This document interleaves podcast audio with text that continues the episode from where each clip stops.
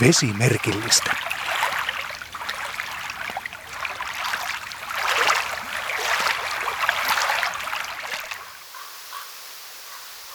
Tämmöisessä äänimaisemassa mikään muu ei kyllä häiritte kuin tuo kaukaa kantautuva liikenteen häly. Vaikka menisi täällä Hämeessä niin pitkälle mettään kuin pääsee, niin kauas pienistä kylistä ja kyläteistä kuin vaan ikinä pystyy, niin ei tuolta liikenteen ääneltä kyllä pääse hirveän monessa paikassa karkuun. Ääni kantaa niin kauas, varsinkin jos on ilmassa yhtään kosteutta niin kuin tänään. Täällä on lämpötila sahannut nollan ja viiden pakkasasteen välillä ja öisin on ollut välillä pakkassumuja ja sitten on saatu jäätävää tihkua ääni kantaa jotenkin älyttömän kaukaa. Nykyisin on tietysti paikoin rajattu ja määritelty luonnonrauhan alueita, joten ajatuksena on juuri se, että niillä ei kuuluisi hirveästi tämmöistä ihmisen tuottamaa ääntä tarpeettoman paljon. Usein sitten näistä syrjäisistä alueista kilpailee muut maankäytön muodot. Halutaan ottaa soraa ja kiviaineksia ja nostaa turvetta ja tietysti kun ollaan Hämeessä, niin Täällä on hyvin tuottosat mettät ja niitä halutaan sitten tietysti harventaa ja avohakata ja harventaa myöhemmin uudelleen taas ja ajaa puuta pois mettästä ja pahimmillaan kaivaa vielä uusia ojia tai syventää vanhoja. Koneiden ääni on aika taattu. Meluhan on tosi stressaavaa ihmiselle, vaikka sitä edes tiedostaisi, niin se stressaa silti. Tämä on ihan tutkittu juttu. Ja ei taida olla mitään perusteltua syytä olettaa, etteikö se tekisi samaa muillekin eliöille. Kaikille, mikä nyt pystyy melua jollain tapaa aistimaan. Ei pelkästään äänenä, vaan monet eliöt myöskin aistii tärinää, mitä syntyy erilaisten koneiden käytöstä. Vesihän on tunnetusti kovin rauhoittavana pidetty elementti maisemassa. Ihmiset on aina viihtynyt veden ääressä ja tältä Hämeestäkin tiedetään, että ensimmäiset asukkaat on tullut tänne nimenomaan usein vesiä pitkin, mutta myös heidän asuinsijansa ja eräsijansa on sijainneet vesien äärellä. Monesti sellaisissa paikoissa, missä nykyisin saattaa olla tulipaikka tai ihan asutusta, jonkun kesämykki. Joku siinä vedessä on. Johanna, Tuleeko sulle ikinä ympäristöahdistusta? Olisikohan tätä kätevämpi kysyä sillä päin, että onko joskus havaittu semmoisiakin hetkiä, että sitä ei olisi? Paljon puhutaan kyllä ilmastoahdistuksesta, mutta kyllä sitä pahoittaa mielensä usein muustakin luonnon pilaamisesta, vaikka nyt sitten kaivoksista, jotka pilaa vesistöjä ja sen semmoisesta. Ehkä tuo huoli luonnosta korostuu tuossa tietoisessa ajattelussa, kun elinympäristöjen, luontotyyppien ja lajien häviäminen koskee joka päivästä omaa ympäristöä. Siinä on sitten vaikutukset koko ajan silmien eessä. Ilmastoahdistus on ehkä enemmän semmoinen taustahumina. Putkahtaa sitten etualalle, kun vaikka keskitalvella sataa ihan pelkkää vettä. No kyllä. Vastapainoksi näille huonoille ympäristöuutisille, joita tulee joka tuutista, niin on ihan pakko tankata sitten hyviä ympäristöuutisia. Huomasin viime viikolla, että tällaisia toivoa paremmasta antavia uutisia löytyy etenkin lehtien tekniikka- ja talousosastoilta. Mulla oli yksi projekti, jossa kävin läpi näitä ja huomasin, että on tosi paljon kaikenlaista kehitteillä kaiken aikaa Suomessa ja maailmalla. Uusia luontoa säästäviä teknologioita. Toki noissa niin kuin energiaratkaisuissa voi olla se vaara, että samaan aikaan kun päästään hiilidioksidipäästöistä eroon, niin sitten lisätään luontokatoa. No sä kun oot lukenut näitä tämän hetken lehtiä, niin mulla onkin ollut tässä projektina kaivella sitten taas vanhoja ympäristöuutisia. No historiallinen perspektiivi onkin varmaan hyvä muistutus siitä, että hyviä muutoksia on tapahtunut, vaikkapa vesien suojelussa, kun yhdyskuntien jätevesillä ei enää pilata niin rankasti vesistöjä kuin vaikkapa vielä 70-luvulla. Niin, tai jo paljon sitä ennenkin. No jo ennenkin. Mietitkö nyt jotain tiettyä tapausta? No tämä Vesijärvi. Siis viime syksynähän Vesijärvisäätiöstä Mirva Ketola meille kertoi, että kuinka tämä Vesijärven tila on eri aikoina muuttunut ja mitä kaikkea sen hyväksi on siellä tehty. No se olikin rohkaiseva onnistuminen. Oli tosi mielenkiintoista kuulla, että miten järvi oli saatu pelastettua siellä. Joo, mä oikein menin ja kaivoin esiin, mitä Vesijärven pilaantumisesta ajateltiin silloin, kun se ongelma oli kovaa vauhtia pahenemassa. Jotain karjakuolemia siellä oli ainakin tapahtunut jo kauan sitten. Luulisi, että sellainen herättää ihmiset. Kyllä se olikin herättänyt. Tuossa satakunta vuotta sitten niin ainakin viisi päijät Hämeen lehteä kirjoitti, että yli 30 lehmää oli kuollut siellä Vesijärven rannassa. Sitten paikallinen eläinlääkäri siellä epäili, että nämä lehmät olisi syönyt myrkkykeisoa, mutta sitten piirieläinlääkäri olikin eri mieltä. Ja tämä piirieläinlääkäri lähetti vesinäytteen Helsinkiin. Sieltä tuli sitten oikein yksi tohtori paikan päälle tutkimaan tätä asiaa. Ei sitten tainnut olla myrkkykeisosta kysymys. No ei ollut, juu. Tohtori Hinderson oli tehnyt kokeen. Oli hankittu kolmivuotias nauta ja sille oli juotettu vihreitä Vesijärven vettä. Siinä kävi niin tylsästi sitten, että vartitunnissa eläin kuoli. Elokuussa 1928 alueen lehdet uutisoi isoilla otsikoilla, että Vesijärven vesi on kuin onkin myrkyllistä. Oho, että semmoinen eläinkoe sitten. No, tiedettiinkö silloin jo sinilevien myrkyistä? Joku syy kai siihenkin oli, jos paikallinen eläinlääkäri oli arvellut, että kaikki olisi johtunut vain myrkkykeissosta eikä vedestä. Tavallaan joo, ja sitten tavallaan ei. Kun noissa Tonnajan uutisissa mainittiin, että kansa sanoo, että vesi kukkii. Eli eihän nämä sinilevälautat ihmisiltä missään nimessä ollut jäänyt huomaamatta. Mutta tämä oli sitten ensimmäinen kerta, kun oli osoitettu tämmöisen vihreän sakan yhteys myrkytyksiin tosi surkea juttu lehmille ja omistajille kanssa, mutta kun me nyt puhutaan sitten sinileväkukinnoista kesäisin, niin kyllähän tämän nykytiedon taustalla on tämmöiset varhaiset tapaukset tällaisilta vesiltä kuin Vesijärvi silloin oli, jotka rehevöityi hirvittävän nopeasti. Nykyisinhän Vesijärveä hoitokalastetaan tehokkaasti ja sitä saalista sitten jaetaan ilmaiseksi kaikille halukkaille. Tuota varmaan voitaisiin tehdä monessa muussakin paikassa, ainakin jos olisi vähän rahoitusta kalastajille. Hei, näihin kala-asioihin törmäsin myös näissä yli sadan vuoden takaisissa lehdissä. Toi Vesijärven kala on näissä puhuttanut tosi pitkään. Se on vaan eri aikoina puhuttanut ehkä vähän eri tavoilla. No mikä siellä sitten oli ollut huolena? No tuossa kesällä 1908 kirjoiteltiin tämmöistä Vesijärven hävityskalastuksesta. Paheksuttiin sitä, kun jotkut nuottas siellä muikkua sillä että mukana lähti kaikki muukki kalat, vaikka tämmöinen nuotanveto oli siis oikeasti kielletty. Sitten siellä oli yksikin tämmöinen lehtiteksti, minkä lopussa todettiin mun mielestä hirveän tarkkanäköisesti. Tässä on ihan suora sitaatti nyt siitä, että mikään tällä maailmassa ei ole tyhjentymätön ja tällaisen ryöstöviljelyksen kautta ehdytämme kaikki taloudelliset tulolähteemme olemattomiin. Mm. Ja nyt tänä päivänä ongelmana on, että rehevöityneet järvet hukkuu särkikalaan.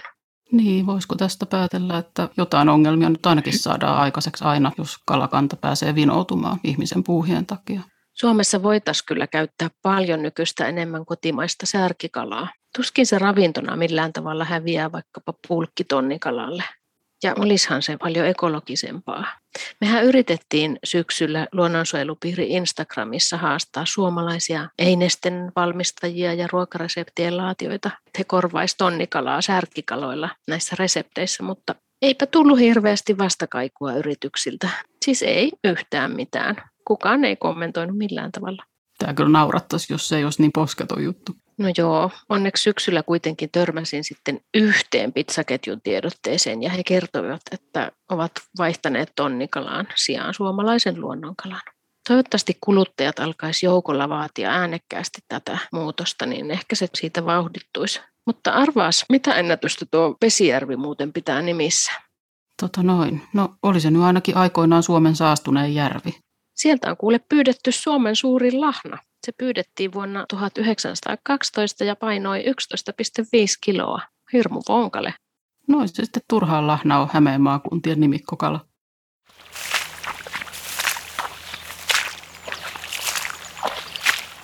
Kuuntelet vesimerkillistä. Vesistöasiantuntija Mirva Ketola, työskentelet Päijät-Hämeen vesijärvisäätiössä. Millainen vesijärvi on ekologialtaan? Joo, Vesijärvi on niin kuin luontaisesti kirkas kalaisa järvi. Tältä viralliselta järvityypiltä niin Vesijärvi on suuri, vähähumuksinen järvi. Se vesi on kirkasta, väritöntä, ei lainkaan ruskeaa. Nimi Vesijärvi on varmasti tullut nimenomaan siitä, että se vesi on ollut niin kirkas, että sen mukaan on sitten järvi nimettykin silloin, kun aikanaan esimerkiksi on siirrytty Päijänteeltä Vesijärven puolelle, niin tämä veden kirkkaus ja suuri näköisyys on ollut oikein semmoinen ihastuksen aihe.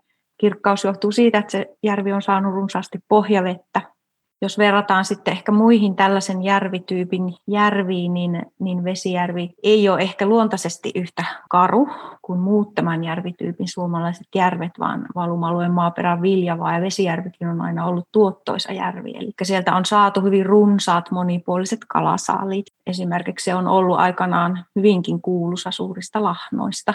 Ja myös erilaisia vesikasvia, hyönteislajeja tällä järvellä on runsaasti, että se on hyvin lajirikas. No mikä oli se käännekohta, josta Vesijärven tilan muutos sitten alkoi? Mitä järven tilalle tapahtui sen jälkeen? Tietysti tämä rehevöityminen ja sen historia on, on varsin pitkä. Ihminen on vaikuttanut Vesijärven tila on hyvinkin monin tavoin 1600-luvulta lähtien. Esimerkiksi tämän järven vedenpintaa on laskettu moneenkin otteeseen tuossa 1600-1800-luvuilla, että yhteensä kaikkiaan reilu kolme metriä. Myös maatalous tuolla viljavalla maaperällä alkoi hyvin varhain, että jo 1600-luvulla ja 1900-luvulla koneellistumisen myötä laajeni sitten enemmälti sitten 1800-luvun lopulla, kun Lahdesta tuli Vääksyn kanava ja Riihimäen Pietarin rautateen myötä tämmöinen liikenteen solmukohta, niin tälle alueelle alkoi kehittyä paljon saha- ja puunjalostusteollisuutta. Ja myös Lahden kaupungin väkiluku alkoi kasvaa. Sanomalehti Lahti 19.6.1909. Kalat ovat Vesijärvestä arveluttavasti vähentymässä. Kravut lienevät viime kesänä kuolleet miltei sukupuuttoon. Kukaan ei ole tutkinut tai selvittänyt varmoja syitä tuohon. Kansa käsittänee asian siten, että sulfaattiselluloosa tehdas, joka viime kesänä oli jo toimessa ja joka laskee erittämänsä myrkylliset nesteet Vesijärveen, olisi vaikuttavimpana syynä. Ja pelätään pahoin, että Vesijärvestä tulee vuosien kuluessa kuollut järvi ja 1900-luvulla ja etenkin sotien jälkeen se väkiluku kasvoi hyvinkin nopeasti ja vaikka rakennettiin jopa tämmöisiä jäteveden käsittelylaitoksia, joita palkittiin edistyksellisyydestä, niin tämä puhdistuskapasiteetti ei pysynyt kasvavan väestön mukana. Tämä sitten johti siihen, että näitä riittämättömästi puhdistettuja jätevesiä sitten päätyi Vesijärveen. Samalla myös tuo yhdyskuntajan pohjaveden otto lisääntyi ja se on vähentänyt hyvälaatuisten pohjavesien purkaantumista järveen. Jos sitten ajatellaan, että mitä, mitä järven tilalle tapahtui kaikkien näiden muutosten jälkeen, niin jo 20-luvulla havaittiin ensimmäisiä merkkiä Vesijärven eteläosien rehevöitymisestä. Silloin tapahtui esimerkiksi tämmöinen karjakuolema, kun nautakarja joi sinileväpitoista vettä. Sanomalehti Lahti 9.8. 1908. Mutta tämä asia koskee myös Hollolan kuntaa. Puheenalainen tehdas tekee Vesijärveen runsain määrin myrkyllisiä nesteitä. Esimerkkinä mainittakoon, että kun puheenalaisella tehtaalla hevonen sai alkukesällä astua Vesijärveen tehtaasta virtaavaan nesteeseen, paloi hevosen jalka pahoin, vaikka siitä veden avulla heti kohta koitettiin huutoa pois tuota myrkyllistä nestettä. Näin on meille luotettavalta taholta kerrottu. Ja professori Komppa lausuu sulfaattiselluloosa tehtaan eristämistä aineista, että ne kuuluvat intensiivisimmin ja ilkeimmin haiseviin ja myrkillisempiin orgaanisiin yhdistyksiin, joita tunnetaan. Jos nyt tällaisia aineita virtaa jatkuvasti vuodet läpeensä kalarikkaaseen Vesijärveen, niin mitä mahtaa vähitellen tulla seuraukseksi? Peljettävä on, että veden myrkyttyessä hiljalleen kalat ja ravutkin alkavat vähitellen järvestä hävitä. Ja jos näin kävisi, olisi se arvaamaton vahinko, josta saisivat jälkeen tulevat sukupolvetkin kärsiä. Hollolalaisten olisi mielestämme käytävä myös valvomaan asiansa, sillä onhan se sen arvoinen. Sulfaattiselluloosa tehtaan vaikutus on jo nyt niin tosiperäisesti turmiolliseksi osoittautunut, että olisi käytävä kaikin voimin estämään niiden perustamista entisten lisäksi maahamme mutta siinä 20- ja 60-luvun välillä tämä järvi rehevöityi sitten erityisen selvästi, että sitten 60-luvulla rehevöityminen eteni jo tuonne Kajaanselälle. 70-luvulla Vesijärvi olikin oikeastaan Suomen likaantunein, rehevöitynein suuri järvi, että vesi oli ihan, ihan siis vihreänä sinilevistä ja päällysveden pH oli tosi korkeassa lukemissa ja syvännealueet oli laajalti hapettomia ja vesi aivan mustaa niissä. No varmaan tässä kohtaa sitten alettiin herätä siihen, että Vesijärven tilallehan täytyy tehdä jotain. Joo, kyllä siinä 60-luvulla tapahtui jonkinlaista heräämistä. Silloin jo esitettiin periaate siitä, että näitä kaupungin jätevesiä johdettaisiin järveen ollenkaan, vaan, vaan ne suunnattaisiin Porvoon jokeen. Ja noihin aikoihin alettiin myös suunnitella Päijännetunnelin rakentamista ja siinä sitten havaittiin, että tämä Vesijärven huono vedenlaatu voisi olla riski sille vedenotolle. Juha Keto, joka tätä sitten konsulttina oli joutunut selvittelemään, niin hänet palkattiin Lahden kaupungin limnologiksi. Ja se oli ensimmäinen tämmöinen virka Suomessa. Tämän jälkeen tämä Juha Keto onkin ollut hyvin keskeinen henkilö tämän Vesijärven kunnostuksen aloittamisessa. Tämä Kariniemen sulpuhdistamo ja tämä jätevesien ohjaaminen kaupungin alittavan kalliotunnelin läpi Porvoojoki rakennettiin 70-luvulla, että se jätevesikuormitus päättyi sitten 1976 kokonaan Vesijärveen, että se on ollut se ylipäänsä edellytys sille, että järveä voitaisiin kunnostaa, mutta noihin aikoihin nämä tämmöiset kunnostusajatukset ja teoriat on ollut vielä hyvin, hyvin alkutekijöissä niin kuin ylipäänsä maailmalla tästä sitten täällä alkoi laajan yhteistyön valmistelu erilaisten tutkimusorganisaatioiden ja yliopistojen ja viranomaisten, kalasta ja paikallisten ihmisten kanssa ja saatiin aikaan tämmöinen Vesijärvi-projekti.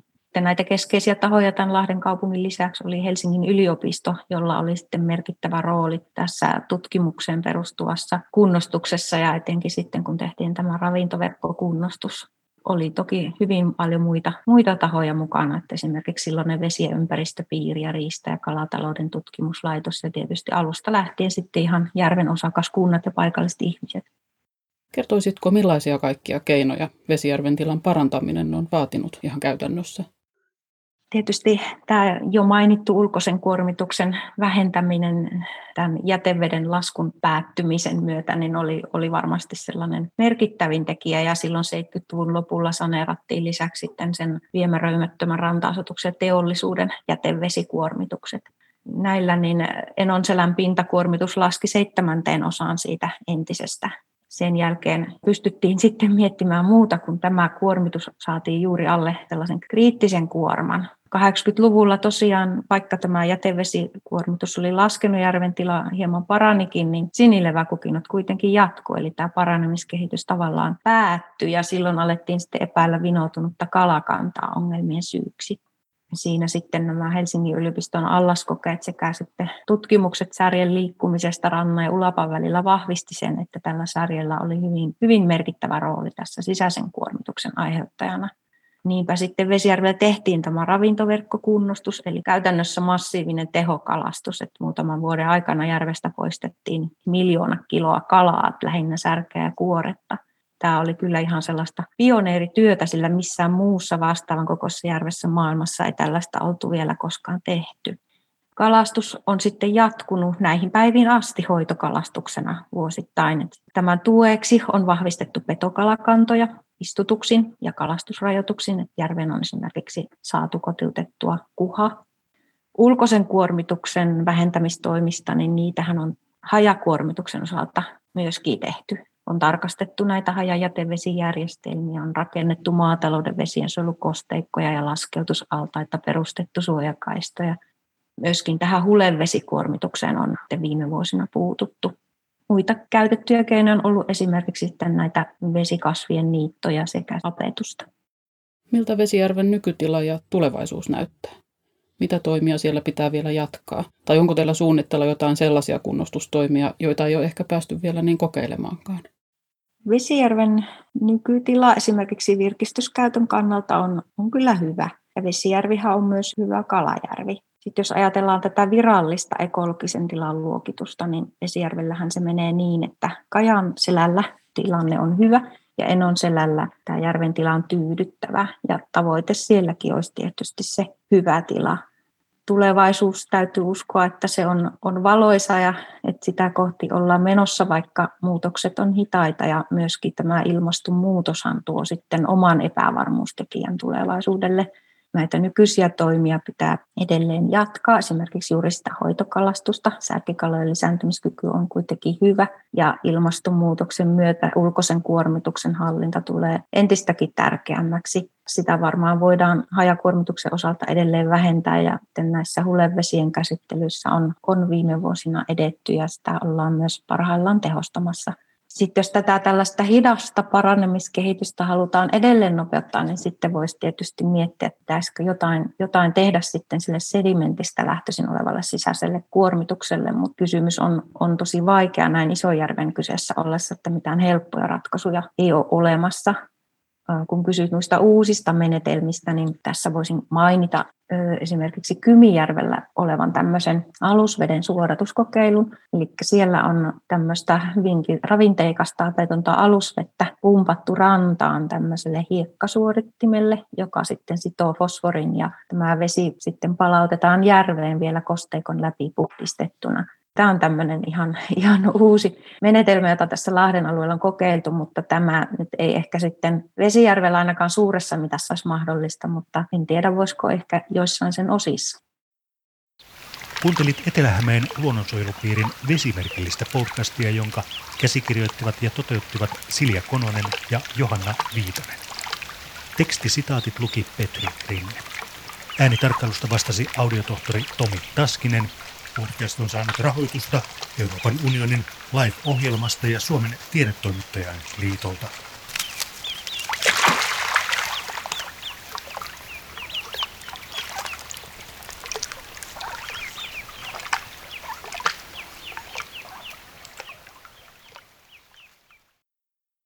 Sori, nyt mun täytyy kyllä kysyä, kuulet sä sinne läpi mun kissa kuorsaa pöydän alla niin kovaa, että oikeasti mua hirvittää, että kuuluukohan tämä kaikkialle.